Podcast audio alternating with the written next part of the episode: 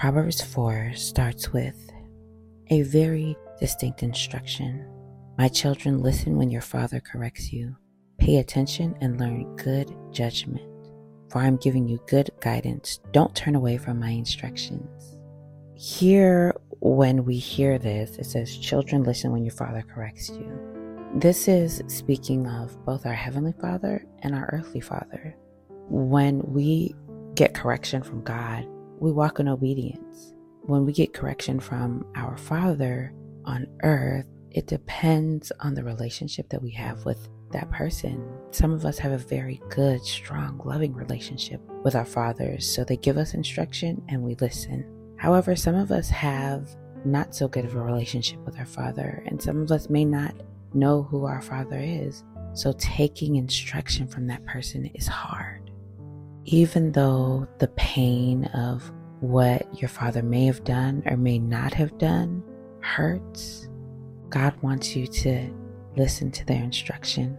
Doesn't mean you have to apply it, it doesn't mean you have to do it, but you have to listen. In a different part of Proverbs, we learn that we need to honor our father and mother so that our days may be long. And this is an introduction to that, that no matter who your father is or was, we should take heed and listen to his instruction just the same way we listen to God's instruction. Remember, it says listen, it doesn't say do. God isn't telling us to do what the person says, it's saying to listen, listen to our Father.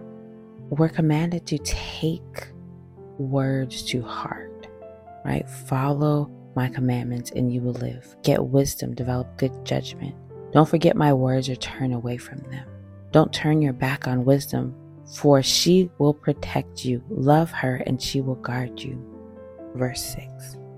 When you learn and you get wisdom and you take them to heart, what happens is they permeate your heart, your mind, your soul, and your spirit. So as you are learning things from God, don't just allow those words to sit there with you. Really, really use it to develop good judgment. Use it as a way to test the things that you are hearing from people in the world. Oftentimes, we see people that do evil things. They do things that hurt us, they do things that hurt others. And God commands us to not do as the wicked do. Don't think about it. Keep going. Evil people are unable to sleep until they have completed their evil deed for the day. They eat the food of wickedness. But in verse 18, God tells us the way of the righteous is like the first gleam of dawn, which shines even brighter until the light of day. But the way of the wicked is like total darkness. They have no idea where they are stumbling over. Stay in the light. No matter how hard it is to do things that are right, things that you know are right. And what we know is those that do evil they do their deeds in the darkness. They don't want people to see what they do. So the little small lie, the not paying for something that they should have, the adultery, the abuse, the maltreatment to others, all of those things are done in the darkness. What God wants us to do is stay in the light. Anything that we are doing, we should be able to do under the cover of God with no guilt or shame or anything holding us back. And remember, when you are focused on living a righteous life, God will bless you completely. Verse 25 says, Look straight ahead and fix your eyes on what lies before you. Often we look behind us and we get sad, we get anxious, we get depressed because we think about all of the things that have happened to us in our lives.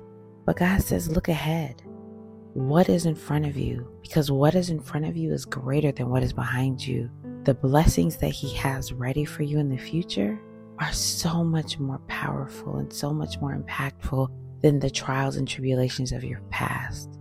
So today, fix your eyes forward, faith forward. Focus on what is to be, what can be, not what has been.